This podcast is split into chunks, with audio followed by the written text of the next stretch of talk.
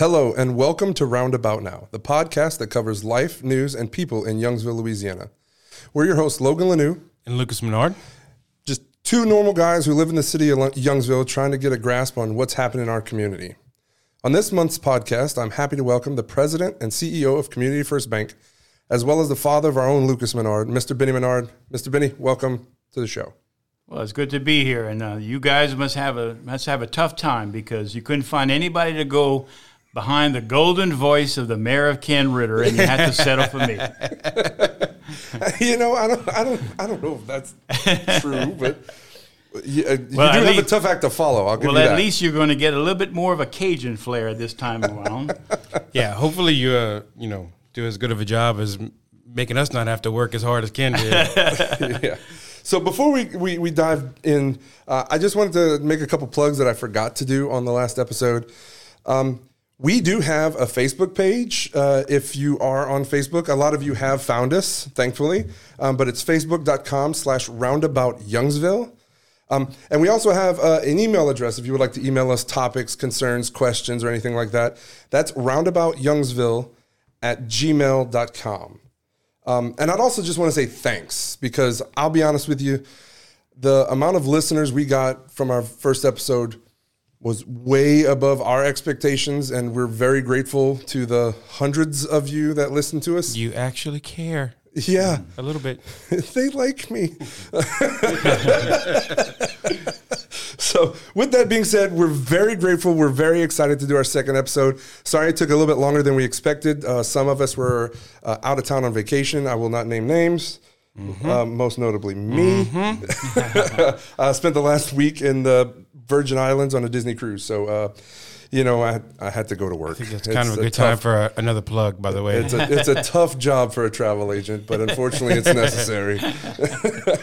So with that being said, Mr. Benny, I'm so excited you're here. Obviously, you know Lucas pretty well. At least one would think. Yeah. Hey, Dad. Boys. But also, being from New Iberia, I've known you for a better part of 20 years at this point. So my first checking account was with Community First Bank back in the late 90s, early 2000s. Mm-hmm. So obviously, there's some history here. So I'm going to try to be, as the financially illiterate one, the one kind of keeping things at ground level. Obviously, we're familiar. So I don't mind cutting people off and saying, hey, I have no clue what that means. So right. Please explain. Well, I figured let's do this. Let's start up. I know the story. I better know the story. But so, Dad, where are you from? How'd you get into banking? Why don't you give us the high-level overview? Like I said, you're going to get the Cajun flair. I'm originally from Breaux Bridge, Louisiana. And through my high school career, I actually started in banking right out of high school. I went to college for a year, went into banking, and went back and finished my degree and got that. But I started actually in banking as a teller, just like most people do. They start as a teller and moved on from there, and actually moved after a couple of years from Breaux Bridge and moved to New Iberia, where Logan and I met. And I had been in New Iberia all these years. In fact, where we actually started our bank from in New Iberia. Cool. So that's the origin of how you got into banking, but I'm curious is, I guess the natural follow-up question is, how do you start a bank, right? Because obviously you were working at another company, obviously, if you started in banking. So how do you go from working for someone to being the bank? And I get this question all the time, how did you start a bank? And it is different. And if you don't mind, I'll actually compare it to a business. People want to do something in business. And I'm going to take Lucas's wife, Nikki, for example. Perfect. Nikki another plug opportunity, by the way. Nikki had the experience. She went back, got her education, got certified in her field, and decided, I'm going to go actually open business. I think I can service the community. I'm going to open the business. Every business has to have some type of capital. So you either bring capital in by taking it out of your personal funds or going to a bank and giving them the theory of what you want to do and actually borrowing the money. And that capital is how you start the business. In banking, it's a little different. And I did find out the hard way because I never was involved in starting a bank. So it to me, it comes with three things: timing, luck, and blessings. That's the three things to start a bank. You have to have all three. The timing was perfect because at that point in time, the mergers and acquisitions, that has a trend in banking, and mergers and acquisitions happens quite a bit. And in our market area at the time of New Iberia, we were being acquired by another bank, or we had been acquired by another bank. And I say we. I've always been in a community bank. I've always been working for a community bank. Twice in my banking career, I was actually acquired by another bank. In other words, some banks are small and get bought out by bigger banks. When the second time came around, I thought about it, and I said, you know, this is probably the time in my life that maybe we need to look for something. So I was blessed. I actually met a consultant who helped me to turn around and find out how to actually start a bank. But the main focus about starting a bank differently than like what Nikki went through is you just don't start a bank. Banks are highly regulated. So you have to actually apply to start a bank with all the regulators, FDIC, OFI, Office of Financial Institution, the Federal Reserve. And you have to come up with a market plan, and you have to tell them that this theory of this bank is needed for this market. And so you do that. You have to do market studies. You have to do all this. And, of course, I've had my friend who's a consultant, Mr. Charles Courtney, put this plan in together for me. And we actually went out and applied for that. At that point in time, we got all the regulars to say, yeah, I think it's a good idea. But to start a bank, even though we think you are in a market area that needs another bank, you now have to raise X amount of capital. So it's not up to you to decide how much capital it takes to raise. And is that based on that market data? It takes that market data, and the regulators come together and saying that this bank is going to be X amount of size, and you have to have so much capital in your bank before you actually open for business. In our case, they told us we needed to raise a little bit less than $4 million. Well... and the other thing is you can't borrow the money. So you have to raise the money. Can't go to a bank to start a bank. Nah, I can verify growing up in the house that you did not have $4 million. I did not have $4 million in my savings account. I couldn't even rob Lucas's piggy bank to get $4 million. So, of course, that's where really the blessings come in, because we got a great team of businessmen in the area. We sold our pitch to. And we were able to get 10 of us together to start the bank. And that bank, that 10 dedicated to put the first $1 million up. And the idea was to go out into the community and raise the rest of the investment. So what we did is we actually did that. We put a pro forma together. We put the whole process together. And we went into community, and that was how we had to start. And lo and behold, instead of raising a little bit under $4 million, we actually raised $5.5 million. So we knew the community wanted to start a new bank, and they were right there with us. So what was the catalyst to make you even look into this process in the first place?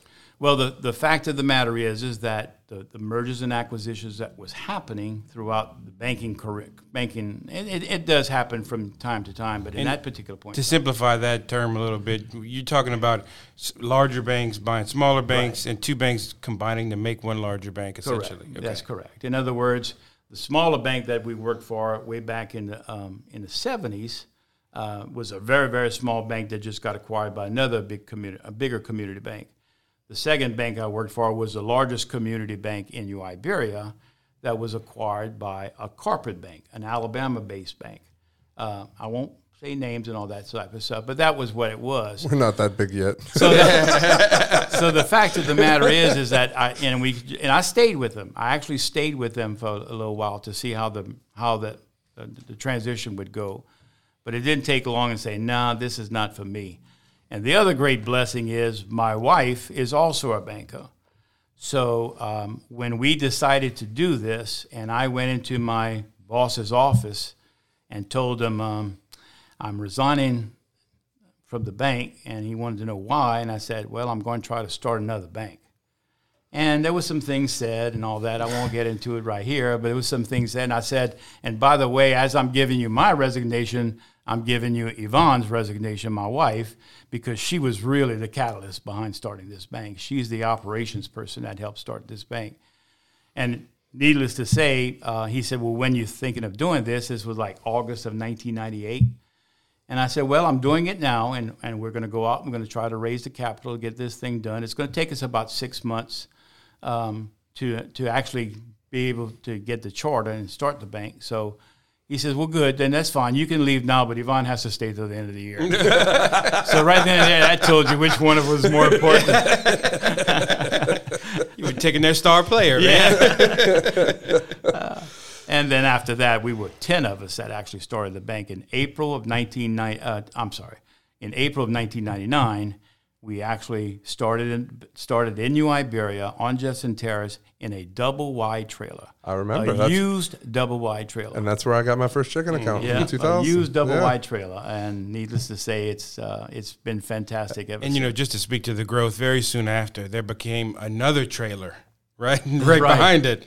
You know, y'all moved up in the big world. Yeah. So in the banking world, it takes $5 million to buy a trailer. That's right. Yeah, that's right. Yeah. So and when we started the bank, and of course, we're all very conservative. The board, we're all conservative guys. So it's like, well, we're not going to start building a bank until we know this thing is going to get off the ground.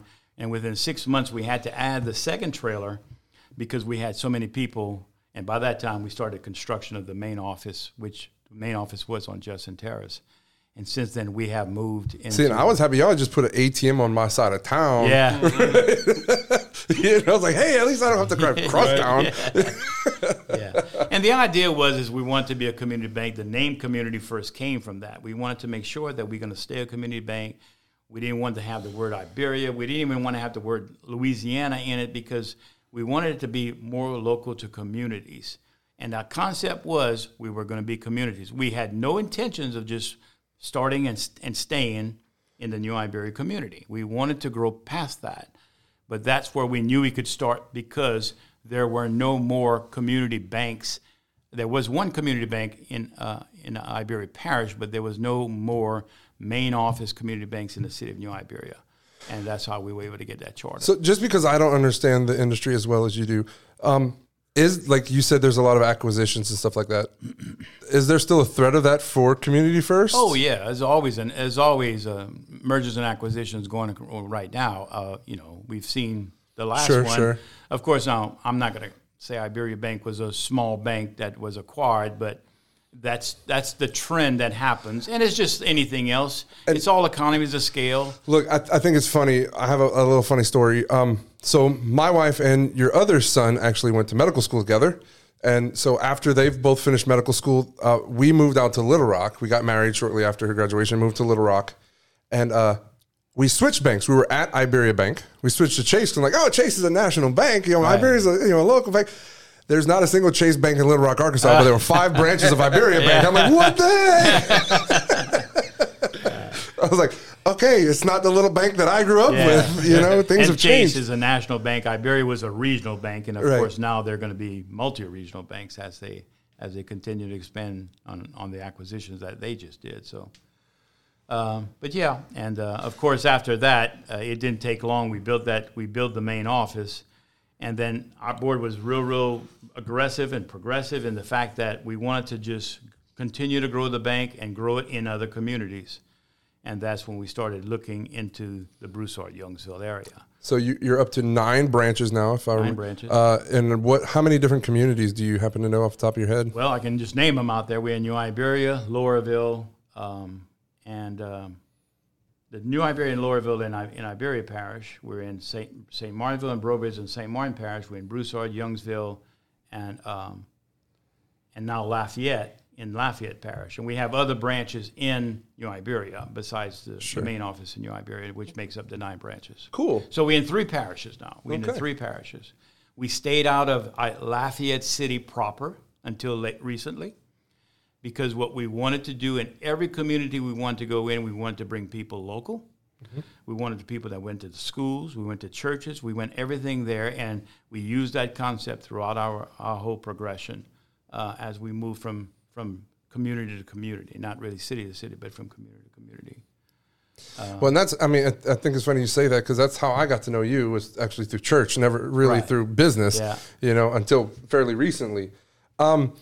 So since you've kind of been at the helm since the late 90s, early 2000s, you've seen a lot of change, I guess, in the financial world. Oh, yes. I mean, I guess, I don't know if you would call it change. I guess you can call it, you know, eras or whatever the case may be. It's more like, it's just like a lot of different industries exist that we're really, really highly regulated. So it changes drastically. Compliance changes, which is, of course, government regulations. Whatever Congress puts in laws, the regulators put down to the bank, so we have to comply with all that. And then, of course, competition. So when we started our bank, it was pretty much brick and mortar. You open up a branch, people walk in, go talk to the tellers, tell the secretaries, and drink a cup of coffee and go through the process.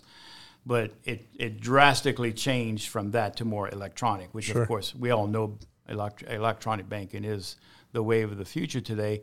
But we still feel that if we were going to move into a community, we can move into any community. We could go to Little Rock, Arkansas, and open a virtual branch there. But unless we have some physical people there from that area, it just doesn't fit. So even though we were moving more towards electronic pieces, we still wanted to have a brick and mortar in every community we went. And that's taboo today. That's what you hear. Do not put money in brick and mortar. You're just wasting your money. But we still feel the concept is to be there, to have people there, to have local people. So many people still want to walk into a bank. Right. I think, I guess in the past couple of years, I approached Lucas one day at work. And I forgot what we were looking to borrow money for something, either a property or a vehicle or whatever. And he asked me, he's like, why are you coming to me? I was like, well, it's because I know I got a little bit of your derriere I can chew instead of some robot or some phone number, some guy in a call center, you know. So I think, even in our generation where I think we value experiences more than stuff, a lot of, especially as a parent, I will take my kid pretty much anywhere, any concert, any trip, or anything like that, instead of just buying them things. So, and I think our generation is kind of reigniting that face-to-face a little bit. Now, the generation after us, who knows? Well, I think one of the things that changes with the generations is the fact that, if you look into those generations before us, you need to deposit a check, they're coming in. You need to ask a question.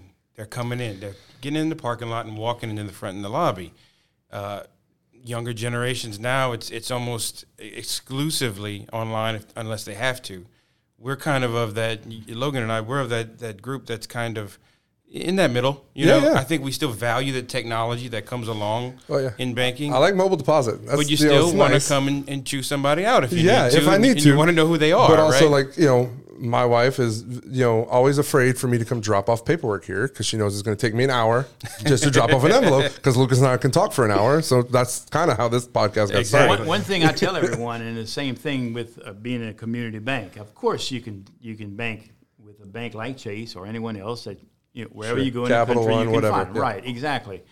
But one thing I tell everybody, I said, even the younger people that are so familiar and want to do everything online, there will come a time when they're going to run into a problem with their bank or they need something, and they'll go to mom and dad or grandpa and granny, and they'll say, well, how do I face this? And they say, you know what you need to do? You need to call. You need to go see Jimmy Rodriguez. You need to see Larry Henskins. That's my community banker.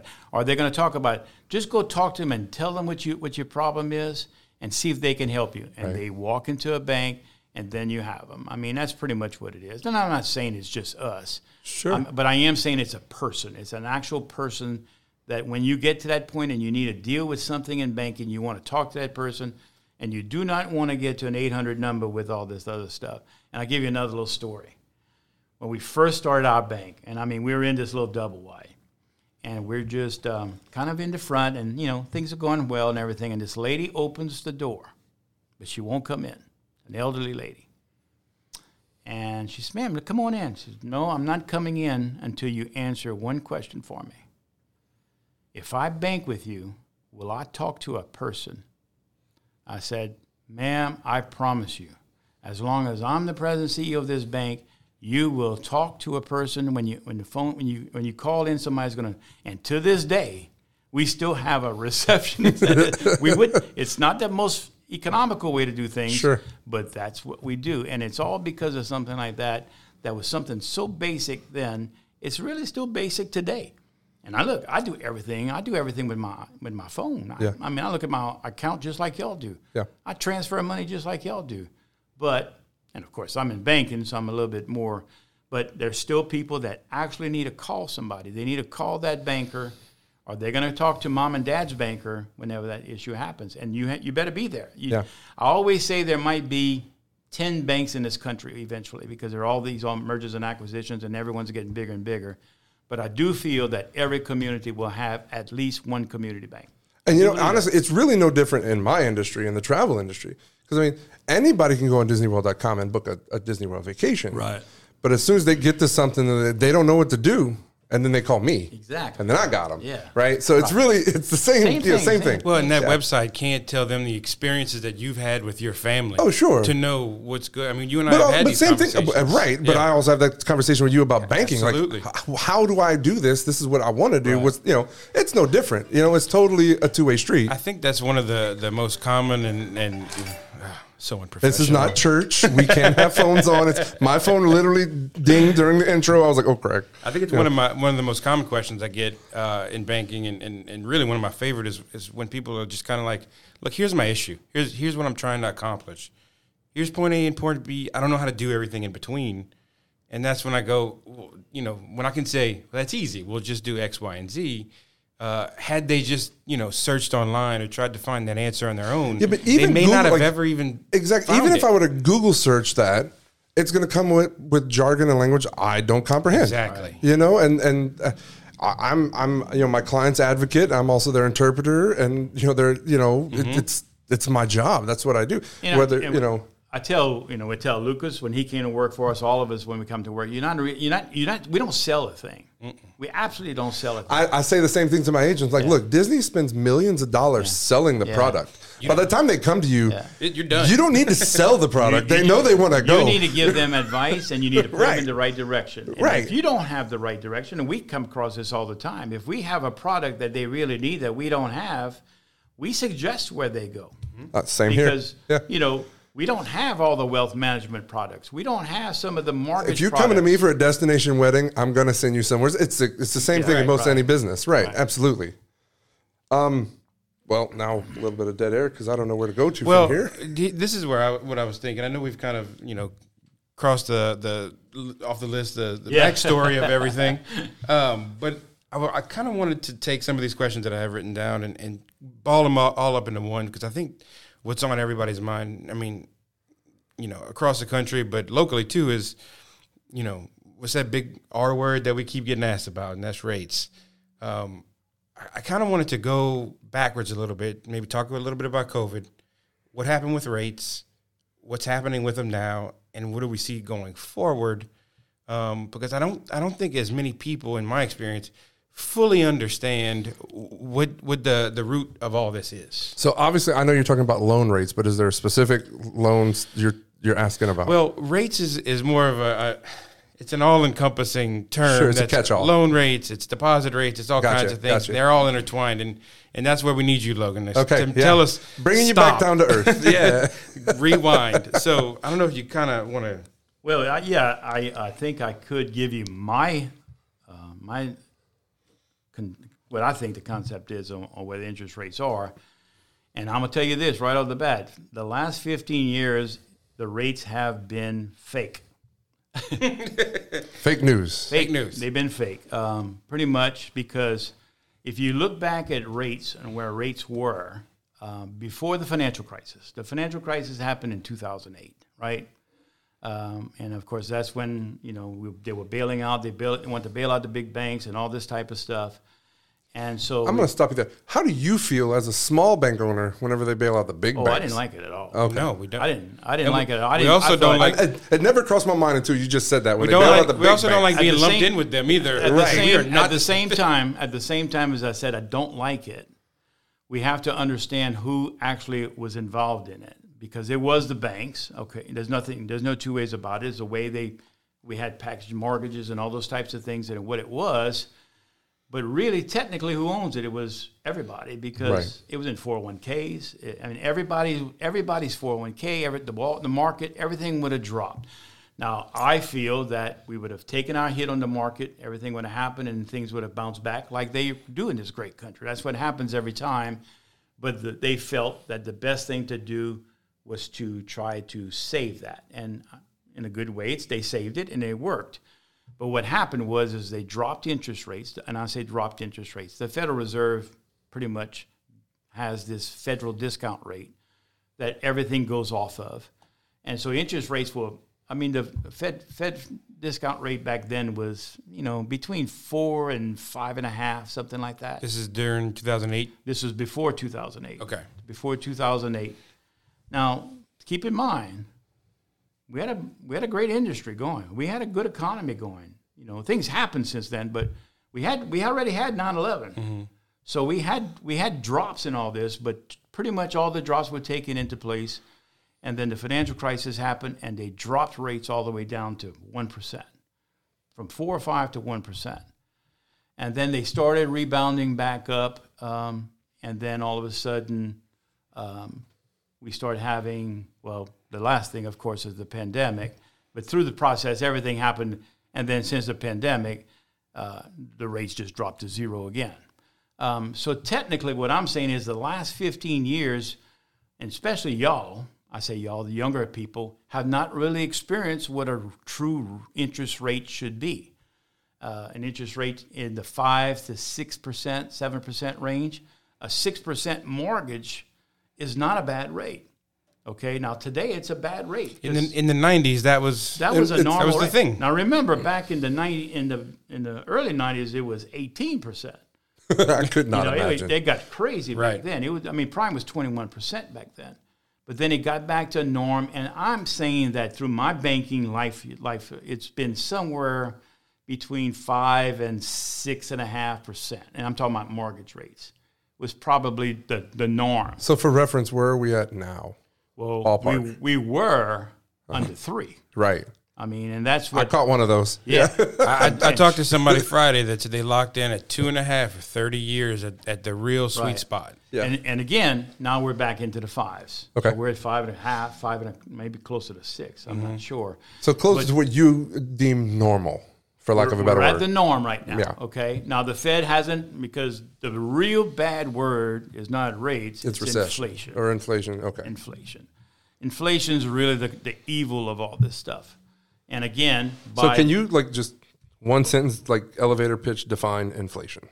Well, inflation is basically the great thing we eat. We're in a capitalist society, so it's supply and demand. Right.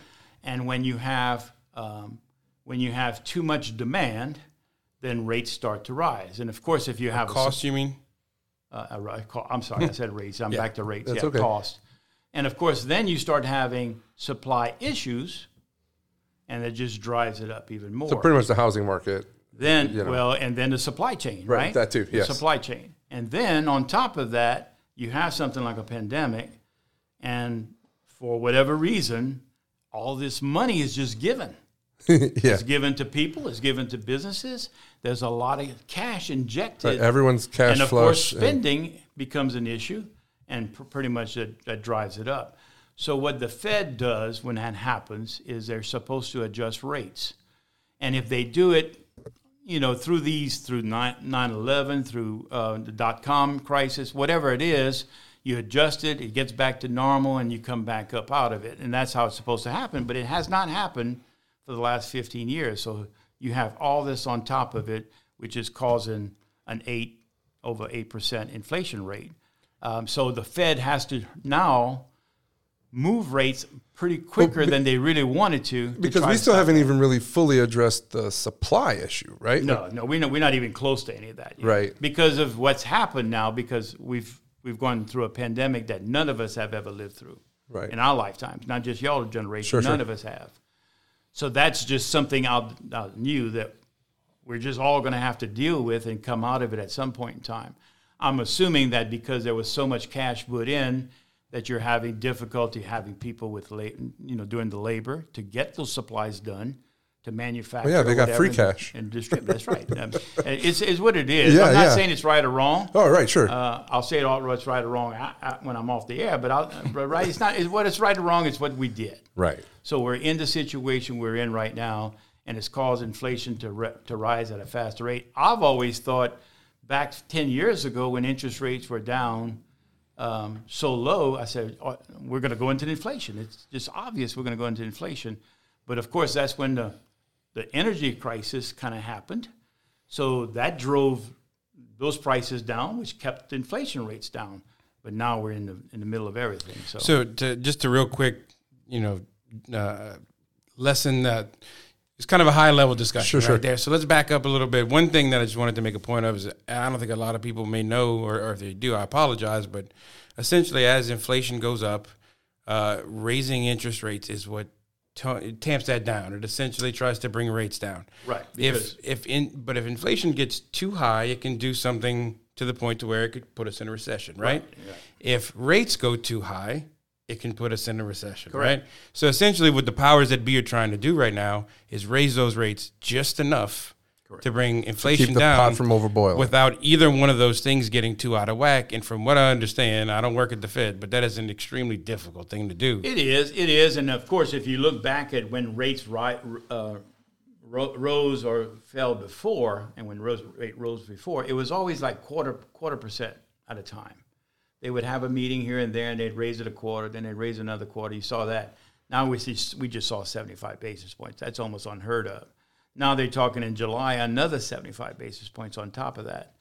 So I guess where I'm going with all this is that I'm not expecting mortgage rates to stop at 5 or 6%.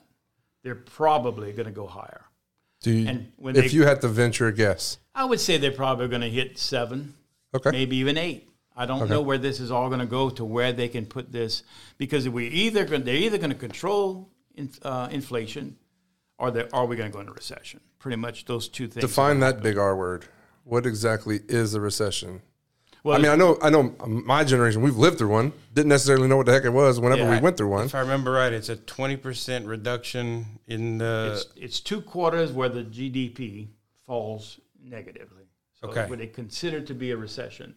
So the GDP is what all things are worth. And, of course, if you don't buy and sell and continue to do all this and you slow it down, so when you're doing interest rates, they want to slow that down, but they're trying to control it where it doesn't fall into a negative piece 2 quarters in a row. Gotcha. And then, of course, you have larger recessions, and I'm not an economist, so I don't really know how to explain that. Well, I think there's three levels that I know of, I believe, which is, first there is a correction, which is more common, I believe. And that's only maybe, 1 quarter of reduction. A recession is a little more severe than that. And then at the far end would be a depression, which is essentially what we saw in the early 20th century. Right. So while those levels are there, I don't think I'm not exactly sure of exactly how to define them. Yeah. But from what I understand, the correction side of things has actually been long overdue. Oh, yeah, definitely. Right? So that's what I keep wondering. Is it that this correction came and it's been so long overdue? So was it like just COVID that was the straw that broke the camel's back? No. And of course, you can listen to these economists talk all the years about the fact that the Fed isn't doing what they were supposed to do, and I'm not here to say one way or the other. But the fact is we had that long a period of time where interest rates were basically zero. I'm talking about the discount rate. So you saw 3%, 4% mortgages all this time, and everybody's just buying. Then, of course, that's got to, at some point in time, catch up with you. And then all these things, the pandemic, the war, all these things put into one thing, energy, all these things just made it even totally bad. So now what they're trying to do now is speed up the process of increasing those rates to try to make that inflation rate plateau. Gotcha. So where I'm going with this is I think mortgage rates will get to 7-8%, and then at some point in time, hopefully not too long, things will level off and we'll get the economy pretty much under control, and things will start going back. And we may start seeing an average rate of 6% on the mortgage rates, maybe 5, but I'm saying probably 6, which I still don't think. But you're not going to see that 3. I don't think you're going to see the three. Right. And I think what's happened was great for a lot of people is that, you know, a 3% mortgage to a 6% mortgage, you could buy more house, right? Mm-hmm. So instead of buying a $250,000 house, you bought a $350,000 house because cost is cost. What you're looking for is what house I can get for the for what I can afford and that type of thing. So, of course, you can afford more 3% than 6%. So I think what you're going to see is you're not going to see a real fall on real estate, especially here in this market. I think there's still an inventory shortage of housing here for the amount of people that want it. So I still think you're going to see continued growth into the real estate market here. You just won't see as many houses being built probably, but it won't be down to zero. Things won't be selling in an hour anymore. That's right. It might take you 30 days. And you may not see the price of the house stay up as it is right now. I just saw an article where, of course, Youngsville and Broussard had the highest increases in housing prices in the state. So it's like that may drop off. So, of course, a lot of people are selling their houses right now because they can get more, but they have to inject it somewhere else into another house and maybe pay more. I'm just saying for all of you that were able to take the 3-4%, enjoy it. Yeah, we refinanced. Enjoy it. Yeah. You won't refinance anymore. Yeah. So enjoy it. As long as you love your home and you're staying at your home, enjoy it. Because you did get a great opportunity out of this. Don't get me wrong. You know, I live out in Cypress Gardens, and I think in the past, 2 years in the pandemic, I've lost all my neighbors, right? My neighborhood is completely turned over, mostly because, most people sold their house for $50,000 more than what they bought it for. Mm-hmm. And don't get me wrong, my wife did approach the idea like, hey, we could get 50 G's. I'm like, yeah, but where are we going to go? That's right. Yeah. I was like, because we did buy property. We are thinking of building. I'm like, I'm not sitting in an apartment until my house is built, because then I just lost that 50 G's. Even though you can get more for your house, what you're going to go and buy with that is going to be essentially the same amount of house. Right. Yeah. So you're making a lateral move for what exactly? Right. And of course. But all right, let me ask you this. Right, in this market, especially in this area, right, so my house went up $50,000. And now some of the houses stay on the market a little bit longer. Some of the people are dropping, they're asking prices a little bit. But obviously, I live in a bit of a cookie cutter house. There are 4 houses on my block that are the exact same floor plan. Am I going to see my house, if and when I do build and sell in a year or two, is my house going to be not worth the price that was sold? But all these other people in the past year and a half, 2 years. You probably, and this is just my guess, probably what it's worth today, you could sell it. You won't get, but you probably get more than when you bought in the first place. Oh, yeah. So that's the thing. I don't think I'm going to go down 50 Gs. Yeah. See, that's the thing. So, in other words, unless you buy at this point in time and you want to resell it a year from now, then you might lose. Right. But if you bought your house, like I know the two of you have your starter homes. Yeah, we've both been here 6-7 years now. Yeah, so you have your home. I think you're always going to get your value back out of your house, Yeah. And then hopefully at that point in time, we'll see whatever this economy does, and we'll get to that fluctuation. And if it hits at 5, and maybe, hey, look, I might be wrong. It might come back to the 4s again. I'm not sure. But I guess what I'm saying is there's nothing wrong with a 6% mortgage. Sure. Because we lived in a 6% mortgage all life. So, I mean, it's not like – it's just that the younger people haven't seen this yet. They haven't experienced – the younger homeowners haven't experienced that yet. And you can still buy much home for that. You still can live within your means. You can still do the things you want to do outside of buying that house. So I guess what I'm trying to say is don't think of gloom and boom. Gloom and doom, right? Yeah, gloom and doom because of this 3% interest rate, right? Interest rates will go up higher than they should, but they'll come back down again. We just need to acclimate. We've been used to, especially in the last 2 or 3 years, these 2s and 3s, and it's been great. But we've been spoiled, right? You just got to get acclimated to reality again, which is okay. It's fine. We're all going to be okay, right? Especially here, like you said about the how.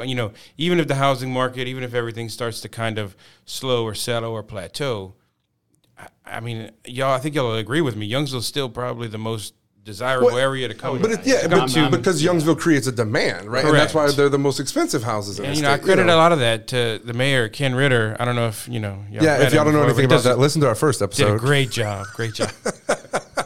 God, we're horrible. With the golden voice, huh? That's right. So let me ask you, do you think we will see a recession? Like, do you think it's inevitable? I think it's a very good possibility. Okay. I think so because inflation has gone up so high, so fast, the Fed has to react so high and so fast that it may cause us. But again, a recession is not bad. A long recession is bad. Sure. But a short recession is not bad. I just have so much trust in this country that I know capitalism and everybody's going to get back to work. Eventually, these people that don't want to work are going to go back to work. It's going to happen. Right. People are going to have more patience. It may not be easier to get cheap credit anymore, so they may have to hold back and save a little bit more and put a little bit more down before they buy this. That TV might need to last a little bit longer. Sure. Or that car might have to go another year. Yeah. Those types of things are going to happen, but that's who we are. Well, I mean, even if you ordered the car, it's going to take you a year to get it at this point. So. Absolutely. Yeah. So with that being said, if you think, more likely than not, we will see a recession, what do you tell, because Youngsville is a lot of young families like us. First-time homeowners, starter homes, families of four, blah, blah, blah. What do you tell us? Like, what do we do? Well, it's kind of hard to tell you because what happens in a recession, of course, is everything starts to scale back and start to decrease the number of employments and all that type of thing. But in our economy, we've experienced this. We've been experiencing this for 10 years because of the energy, the oil and gas industry, right? So we have people that have lost their jobs and all those types of things. So I think the recession will be more nationally where this may happen and things might get slowed down because that's usually what happens in a recession. Of course, as companies have to scale back and hold back on things and then not hire this person or lay this person off. And, of course, that changes the financial condition of that family. I don't really see that happening here. I just don't see it because of where we're at, where the experience with the types of industry we now have in this area. I just don't see it happening that way as bad, maybe as a national economy. So I'm just telling everyone again, have a little bit more patience and maybe not extend that credit card out too long, too far, too fast. See how this all plays out. Put a little bit of money in the savings account instead, if they're just borrowing, because it's going to be a little bit more expensive to borrow. When you need, whatever you need, you get it done. It's essentially the same sound financial advice you'd give to anybody who's, going through a big life change or, this economic issue that could happen. Pump the brakes a little bit. Right. Don't overextend. Don't over leverage. Not saying, start stockpiling ramen noodles and not leaving the house, but so don't relive my college days. Correct. Okay. But maybe you give a little more thought to some of those extracurriculars. The vacations and the things like that. Who knows? Yeah. Well, I mean, obviously, I've been seeing that for the past couple of years in general, and that's nothing to do financially. Yeah, the first thing that's gonna slow down is those. But I mean, transportation costs is up right now astronomically. Yeah. So I'm already seeing people like, oh, well, we can't fly, or is it really that expensive? I'm like, yes, it's really this expensive right now to travel. But sure. So we've covered a lot of the questions I have in front of me. Are there any points you wanted to make about like our local area, be it Youngsville, be it just South Louisiana, about banking in general? Is there anything coming up down the pipeline? I mean, I know we talked about rates. Are there any changes to banking? Any general information or advice you'd give to people? No, I would just say, I mean, just live with technology because that's where it's all going. And I'm not talking about your generation because, of course, y'all can live with technology. I'm talking more of my generation. There's still quite a few people that just don't want to go that route, and they're going to have to. It's not going to be that they're going to have to. That's the only way. That's on a means of happening. I'm not saying we'll ever get to a cashless society, but I am saying that more electronic type of transactions will be the norm. Of course, it is already the norm. It's going to continue to be a norm. That brings up a question I have for you. What do you think about cryptocurrency? Cryptocurrency to me right now is an investment. It has nothing to do with anything but investment. It's a great idea of how to make two transactions work. But it has, you're talking about the blockchain in general. I'm talking about the blockchain. Yeah. But it has to be, there has to be some type of regulation. There has to be rules. Mm-hmm. You know, if the Federal Reserve wants to put a cryptocurrency in place under the Federal Reserve guidelines, or if it's not the Federal Reserve, something like that, then that's fine. So like a crypto dollar. Yeah, it can't fluctuate the way it fluctuates. Right. I mean, right now it's strictly, to me, it's for that. So I think it's got a long, long way to go as far as I'm concerned. But do you think it's the future? It definitely could be the future. But again, it has to be regulated. Sure. It has to be. And I know they don't want to regulate it. And I know you talk to all these people, they don't want to regulate it. But you can't have this one doing this and this one doing this. And all of a sudden you've lost 20% of value in this. So you lost 20, you know, you can't buy what you wanted to buy. I think, and it can't be that way. It has to have some control. Right. Just like the dollar. The dollar goes up and down. But we have control over that dollar to some degree, and we may lose some value of that dollar at some point in time, and we may gain some value of that dollar. But it's not dramatic, right? I think because of the regulations. Like Bitcoin lost what, or most cryptocurrencies in the past 6 months have lost 50% of its value, or something like that. More, yeah. Even more. I think what I've been telling everybody is it's the technology behind it, right? It's how blockchain works and how that affects transactions and a whole slew of other things. But I do think that technology that's behind it is it's inevitable that it'll make its way into the banking system, and I think it's a good thing. It's just going to take a while. I mean, put the dollar into the blockchain system. We look back at the .com bubble and all these crazy websites that popped up, and a lot of them had really great concepts, were really great ideas. They were just a little too early before the technology was available to make them plausible. And I think that's exactly what we're seeing now. Will some of those cryptocurrencies stick around and still be around in 5 or 10 years? Yeah, I don't think it'll be a whole bunch, but I think the technology behind it is where the asset lies, and that's what we're going to see stick around forever. That's just my opinion, though. I think you're right. I think the main another main thing that obviously comes up a lot is the energy efficiency of maintaining these transactions and things like that with cryptocurrency. That's where my knowledge comes from, because I like to build PC games, so therefore I know graphics card prices because they are one of the major things that mine these cryptocurrencies. Which I would ask you about that, but we don't have any time to get into that stuff. Right? That's a whole nother show. But I am not the expert at that, so you're not going to invite me to that one. We'll have our IT guy come on next. But obviously, it's something our generation talks about a lot. Sure. And it's definitely piquing my interest. I'm watching it. I still don't fully understand what I'm looking at, but... Oh, and again, like I said, the technology, that is the technology that transactions are going to go through. There's no two ways about it.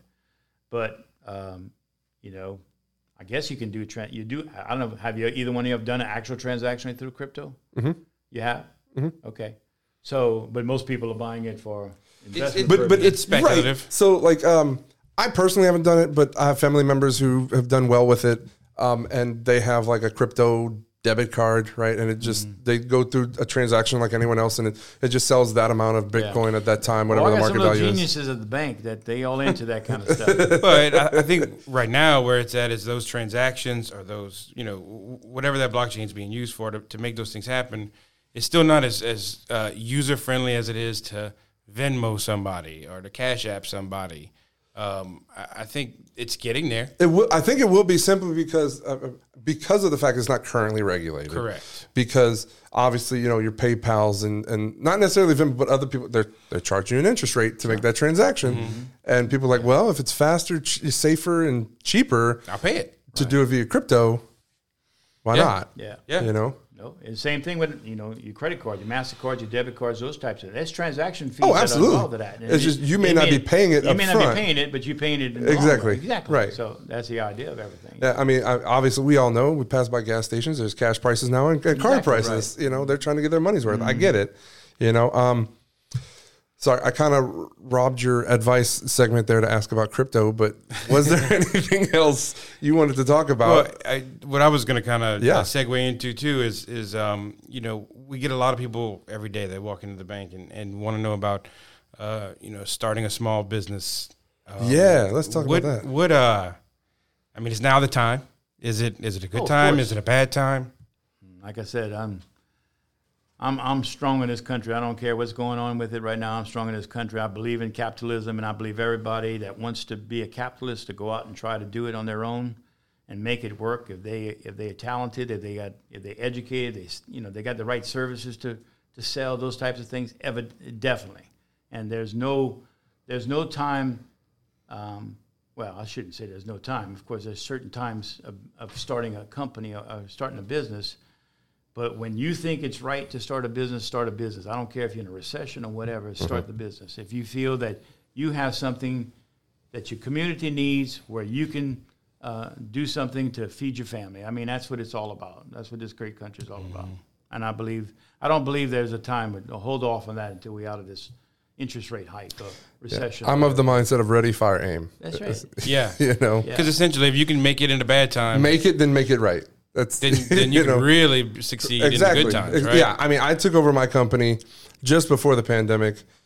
It was already in a bad spot. I turned it around, went into the pandemic, got into an even worse spot, But luckily, my type of business doesn't take a ton of capital to run day to day, So it's, but yeah, I think I would agree with you. Oh, yeah. No, there's no two ways about it. Anytime you feel is the right thing, and you can get the investors behind you, or you have the capital, or you borrow the money, whatever the case may be, if you have a great plan. And in the banking world, we're not saying, oh, let's not look at any loans for new startups, anything. We're saying, come on. Mm-hmm. And not just Community First. Every bank in this area is like, they want more loans. They're looking for the next good loan. So we're not holding back on that, so I don't think anybody else should. Oil and gas has typically been our bread and butter around here. And I, look, I'm not an oil and gas man, and I mean, none of us all in here are. But it seems like, as we talk about technology, the way things change, the industry isn't as personnel demanding anymore. They don't need as many people to get that barrel out of the ground, right? But it seems like Lafayette is doing a pretty good job of kind of diversifying. What are, from a banking standpoint, what do you see? What are those industries that you really see kind of thriving that could supplement what maybe oil and gas, is kind of losing? I could tell you those. Well, the two major industries are tech and healthcare. Yeah. And that's where I was going. It already has. Yeah, they've surpassed oil and gas in Lafayette, in Acadiana. Yeah. The medical field here is unbelievable, and of course, I think it's geographically how Lafayette and the area is to that, because you have Houston, you have New Orleans, you have something Baton Rouge, but there is nothing here, and you can see all the investments being made on that, and the technology piece is also one of the big focal points. And you have two very large players in this area investing millions in the healthcare industry here. Oh yeah, definitely. Yeah. I know my wife is vehemently independent, but don't think that they haven't been approached by the big hospitals and trying to acquire them and things like that. And they're like, nope, we still want to be that like you, the community, local. That's right. And there's a need for all of that. Yeah, there's a need. And absolutely. You could say, well, they can do it a lot more efficiently than I can. But I still can do it. Yeah. And I can serve my people. I can serve the community I want to serve. So why not do it? Sure. That's the whole point of all that. So. But yeah, healthcare is a whole nother episode. Maybe we can get a Mrs. Lanou in for that. Good one. Luck. Good luck with that one. If she makes it this far on this podcast, I will get punched. I think we have a few other healthcare professionals that would love to talk our heads off, right? Yeah. Sure, we could definitely do that. Yeah. But with that being said, I think we've covered a lot of ground. We're just shy of an hour where we like to typically be. Super fun episode. I really appreciate you, Mr. Benny, for being here. If you guys have any questions, any topics, anything you want us to dig into and dive into, hopefully we'll have a little more time this month, with school being out, I stay home with the kids, so a little busy. Maybe we can use this moment to do a quick little plug too, a shameless plug.